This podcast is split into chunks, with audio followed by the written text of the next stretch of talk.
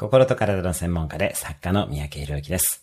今日のテーマです。聞く技術、移入的傾聴とは移入的傾聴とは、相手の話を単に聞くのではなく、相手の興味関心に自分も同じように興味関心を持って聞く状態です。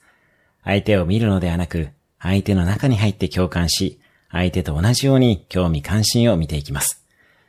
傾聴というより共感の技術になります。例えば、相手がディズニーランドに行った話をしているのなら、自分も同じ体験をしているように、視覚、聴覚、体感覚、感情を追体験しながら聞いてみます。相手を見るのではなく、相手の中に入り、相手の立場から物を見ていきます。これができると信頼関係もぐっと深まります。今日のおすすめ1分アクションです。次に人と話すときに感情移入をして聞いてみる。今日も素敵な一日を。